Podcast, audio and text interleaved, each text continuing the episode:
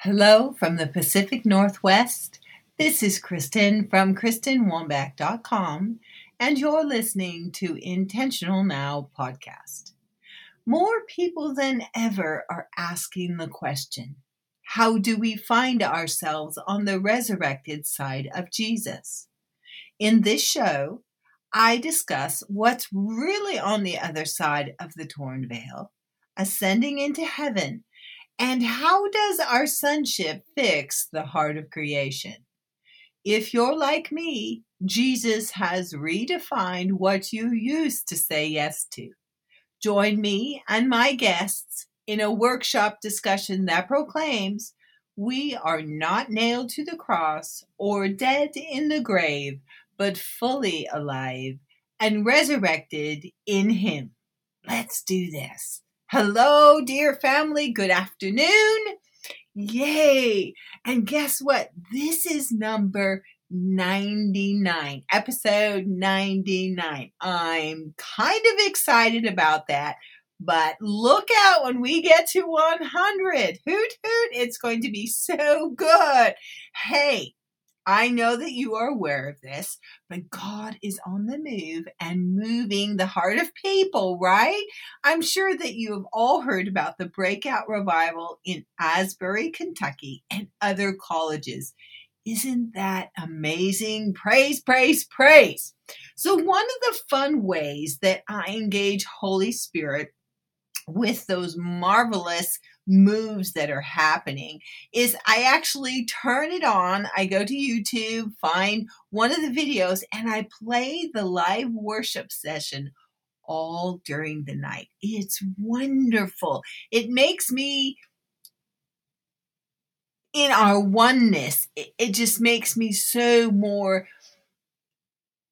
oh, what's the word I want? Sewn in and tied as I set my spirit in his presence. And it's such a sweet spirit of love and worship. God is so good. It's just my way of being right there in the spirit, in the natural, hearing and immersing myself. It's like marinating, marinating myself in what God is doing. So I have a personal reminder for you in this particular season God moving and his supernatural moves are just visible and right in front of us. So if you haven't had the opportunity to listen to episode 97 from the Cloud of Witnesses, I invite you. I share my story of meeting Lonnie Frisbee in the Cloud of Witnesses in 2016. Yeah, I even have the link for the YouTube video in which I shared this with some peers of mine. So it's a fun time at this particular time and season to share this testimony with you. My home church went and saw an early release of the movie Jesus Revolution. So check your local listings and definitely make plans to see the movie. So, what captivated me the most when I saw the movie was the audience. I assumed that I would see many familiar Christian family faces in the audience mm, from my community, right? Well, that wasn't the case at all. I found myself sitting amongst a crowd of people. Hmm, they were just about 10 years plus my senior. And these were the real witnesses of the Jesus movement. Of the Jesus movement. So, what touched my heart, and yes, I very much enjoyed the movie, but what touched my heart while I was sitting in this room was all these former hippies at the heart, 50 years plus later, they were still very much in love with Jesus. I just wanted to say, well done, well done, well done. And I just was so taken by the authenticity of that particular move of God. And there I was, sitting there with people that could probably have told me story upon story, right? it was wonderful. Go see the movie Jesus Revolution. I have also left um, specific specific. I can say that specific links to YouTube videos that really touched me about um, Lonnie Frisbee and different testimonies. You'll be blessed. So let's get to the heart of today's subject. Now, let me put a little backstory, okay? A couple weeks ago, I was talking to Holy Spirit on my way to a Wednesday evening gathering. I'm always mulling over the events of the day round and round in my head, and I asked Holy Spirit questions about key issues in my life mm, family, personal growth. How's my business? How's that tracking? Um, my home group, and and the things that I pray for them and what they're believing from God. So these desires they stir me on a daily basis. I know they do to you. They just those things just stir us, right? And I heard Holy Spirit say, "Who told you it wasn't working?" okay and and it was positive it had movement and life in it. And i heard it like this my thought process or the measurement of answers because i'm kind of an evidence kind of gal you know?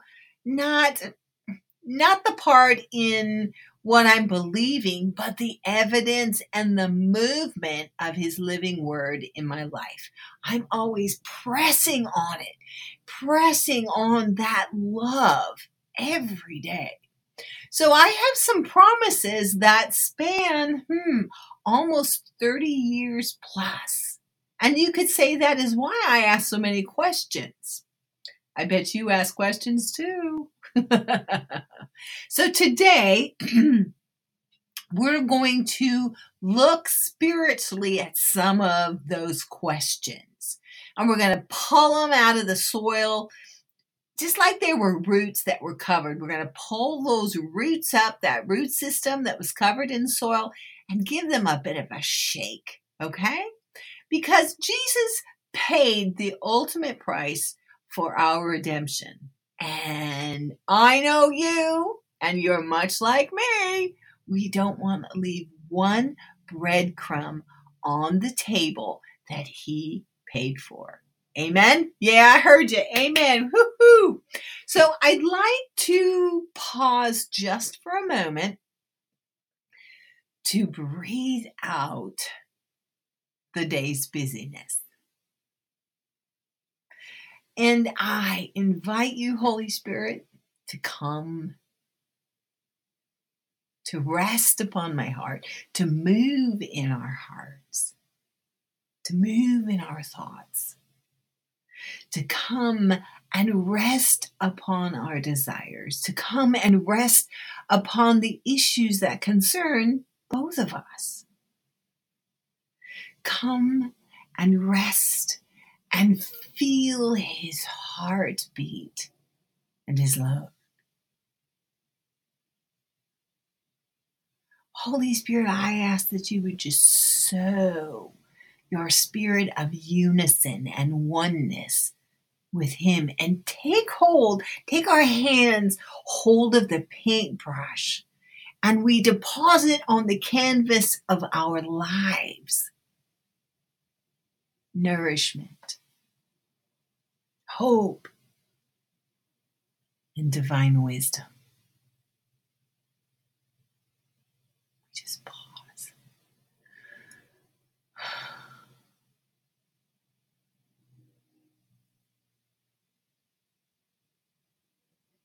So I invite you to write down the simplest impression, the oddest impression of this waiting pause, this selah moment.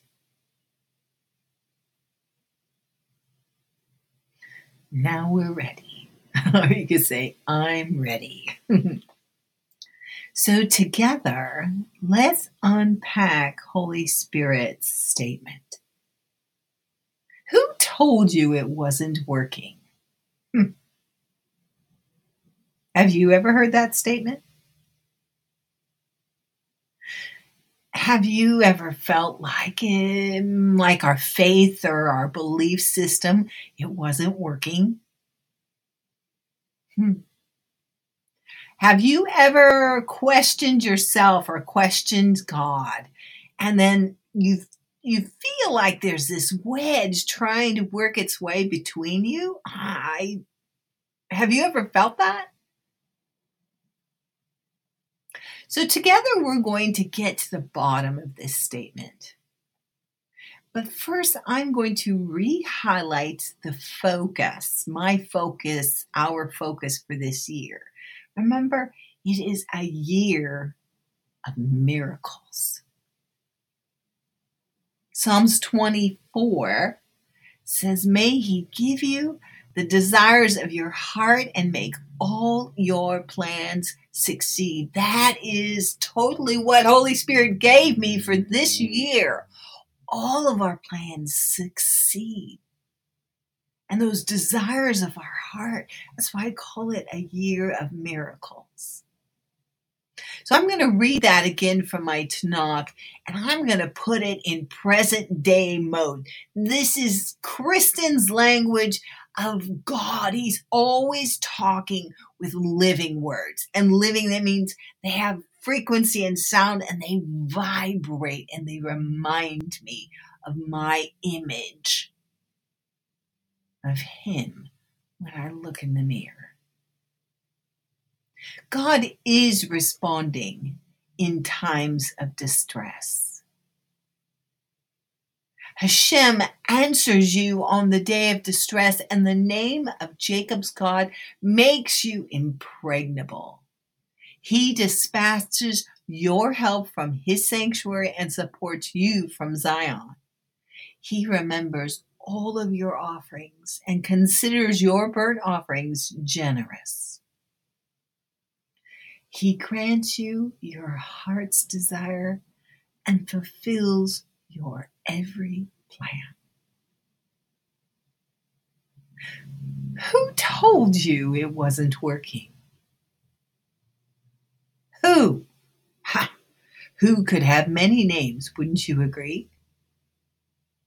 Well, who do you think the who is in this statement? Who is the who? Is it you? Me? Is it ourself?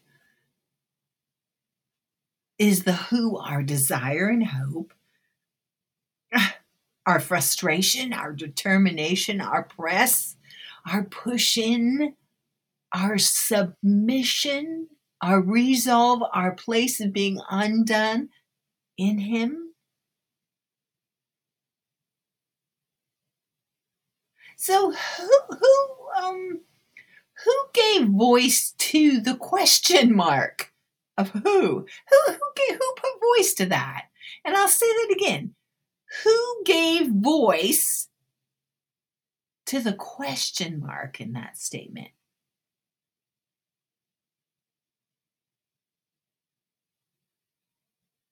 Who told you? You know, that originates all the way back to the Garden of Eden. Yeah, we're just going to remember here for a minute. And we're going to first talk about the serpent's deception here. You are so familiar with this in Genesis. Now, the serpent was more crafty than any beast of the field that the Lord God had made. And he said to the woman, Did God really say you must not eat from any tree in the garden? Well, Eve answered the serpent, We may eat the fruit of the trees in the garden, but about the fruit of the tree in the middle of the garden, God has said, You must not eat of it or touch it, or you will die. Ah, you surely will not die, the serpent told her. For God knows that in the day that you eat of it, your eyes will be opened and you will be like God, knowing good and evil. Well, when the woman saw that the tree was good for food and pleasing to the eyes, and that it was desirable for obtaining wisdom, she took the fruit and ate it. She also gave some to her husband who was with her, and he ate it. And the eyes of both of them were opened, and they knew that they were naked. So they sewed together fig leaves and made coverings for themselves. Hmm. And here we have a little later. Then the man and his wife heard the voice of the Lord God walking in the garden in the breeze of the day. And they hid themselves from the presence of the Lord God among the trees in the garden. But the Lord God called out to the man, Where are you? Well, I heard your voice in the garden, he replied, and I was afraid because I was naked, so I hid myself. Who told you you were naked? asked the Lord God. Have you eaten from the tree of which I commanded you not to eat? Hmm. Who told you that you were naked? Here we are again the Spirit of God is asking, and I'll put it present tense Kristen, who told you that it wasn't working? Who told you that you were naked? And this is where a simple, heartfelt, I'm sorry, Lord. A quick repentance that turns me right back around to looking in the mirror of who I am and my reflection of Him in my life, my original identity. So then in this Genesis passage, we hear from the mercy of God. God asks, Have you eaten? This is how I perceive the passage and what it suggests that this is actually our first choice, not the choice that Adam and Eve ate, that they made a mistake or that they sinned. Is let me suggest this.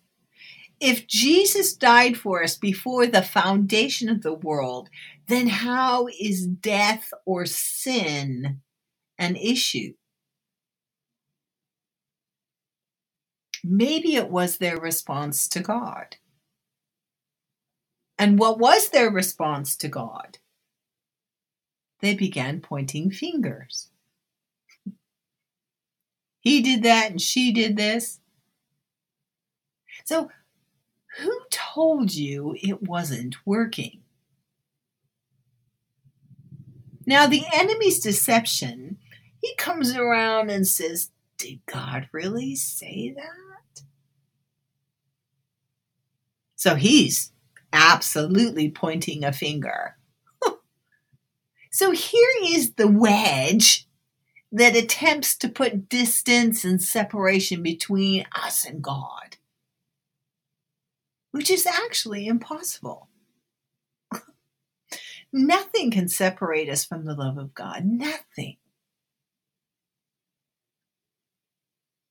So I'm going to ask you a little favor. So take a quick look, just take a moment and look at the graphic that I made for this episode. So when I look at it, I look at the wheel being turned. The ladies turning the wheels. I, I see that as our prayers and our decrees and our conversation with God set into motion. But let's just imagine for a moment that the lady in the picture who's turning the very first gear or the wheel, if she represents us, then she represents God in us. One faith, one baptism.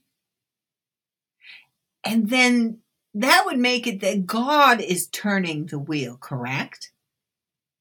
So faith is working. Every prayer, every decree, every conversation. And let's conclude that it is working. It's working in your life.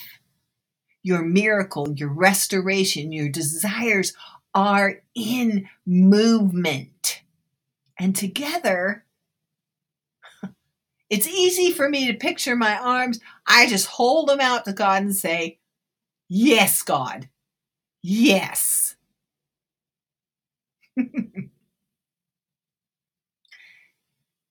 so I'm going to highlight some scripture here in our yes, God. So in James 2 5, may I have your full attention on this issue, my dear friends. Faith in who you really are according to your original idea, identity is the real measure of your wealth. You might be poor according to the standards of the world, but according to God, you possessed your allotted portion. You possess that. And that is the kingdom of his promise to those who love him. Love is our portion. Love is the momentum which moves the wheels. Fear, fear cannot coexist when love is in motion. Fear identifies it it identifies the who in our statement. Who told you it wasn't working? So, this perfect love union, which moves every single wheel, every cog of our heart's desires, that expels fear. Because fear in its nature, it holds on to an expectation of crisis or judgment. It brings separation. There's that wedge, right?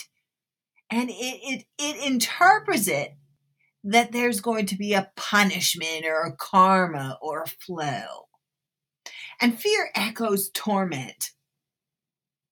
And it registers in someone who does not realize the completeness of their love union with Father, and with Son, and with Holy Spirit, and with you and I, one another in our oneness. So we find encouragement in remembering our father of faith, Abraham.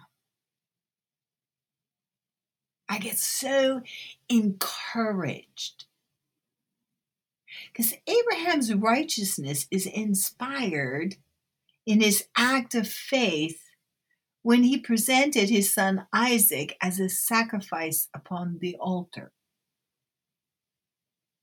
Scripture confirms that Abraham was justified way a long time before Isaac was born. God was his reward, not Isaac. No amounts of good works can justify a person. Good works follow faith, not the other way around. They, they follow it. So, us turning the wheel, the cogs, of its working is our faith. So James asked this question Was not Abraham our father justified by works? In that he offered up Isaac, his son, upon the altar? The answer is clearly uh uh no. I'm going to ask the question again that James asked. Was not Abraham our father justified by works, in that he offered up Isaac his son upon the altar? No. Abraham was justified when he believed God's word concerning his offspring many years before Isaac was born. Many years. Our justification, our workings. Our faith in Him believes and moves and has its being in God's words to us concerning His promises. Sometimes, many years before the promise is born. That's right where we are. That's right there in the movement of the workings of the wheels. And again, in Romans, we're reminded about Abraham. Faith righteousness was not Abram's idea or invention. He was simply overwhelmed by God, by his Maker's belief and favor in his God encounters. I'm going to put that in really easy language. Abram, even before he was Abraham, was overwhelmed by God's belief and favor. Uh, that was God's belief and favor. Overwhelmed because of his God encounters and witnessing God's belief and favor. When God breathed the letter Hey into Abram, when God breathed grace via the letter Hey in Abram, it wasn't Abram's faith that rewarded him with righteousness. No. Faith is not something we do. It's what happens to us when we encounter the love of God. So, faith is a result of our encounters in simplicity, in craziness, all those spiritual encounters that we have with the love of God. Faith is a result of it, is us moving in action. Faith is seeing those wheels turning of its working. Because there's only one faith, and it's His. And Jesus is both the source and the sustenance of this faith. The one faith. It's His. It doesn't belong to you and me it doesn't belong to Abraham. It belongs to him. And it lives in you in, and me. His faith lives in us. And when we encounter the love of God, we're very much aware of his faith in us. So who told you it wasn't working? And let's change that statement. Who told you it was working? God's faith residing in you. That's evidence that it resides in you. And it's God that tells you it's working. God is responding in times of distress. And God answers you on the day of distress. And the name of Jacob's God makes you impregnable. What does that mean? You have the ability to be pregnant and carry it to term. And he dispatches you help from his sanctuary and supports you from Zion. He dispatches all of heaven to help you, to support you, to love you. And He remembers all your offerings and considers your burnt offerings generous. God says you are generous. We put our life as a living sacrifice on the altar of love. And right there in that place, God says, You are generous. And right there is where we encounter that He grants each of us the desires of our heart, and He fulfills our plans. Right there on the altar of love, we encounter God being faithful, God's faith in us. I release over you the breath of God. I release over you his goodness. I release over you divine miracles, signs, and wonder.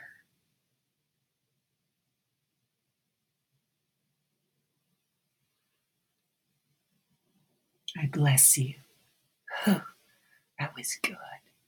I think we should go right back to the beginning. I'm going to get right back to the beginning in our pause, in our wait.